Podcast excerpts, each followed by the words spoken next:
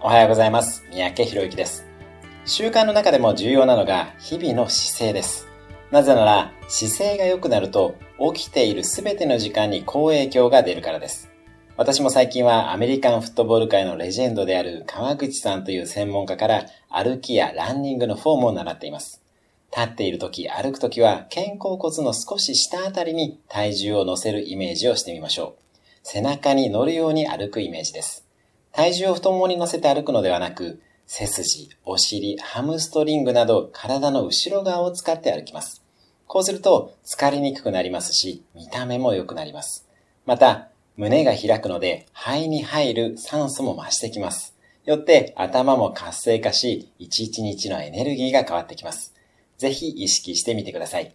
最初は筋トレなので違和感があるかもしれませんが、すぐに慣れてきます。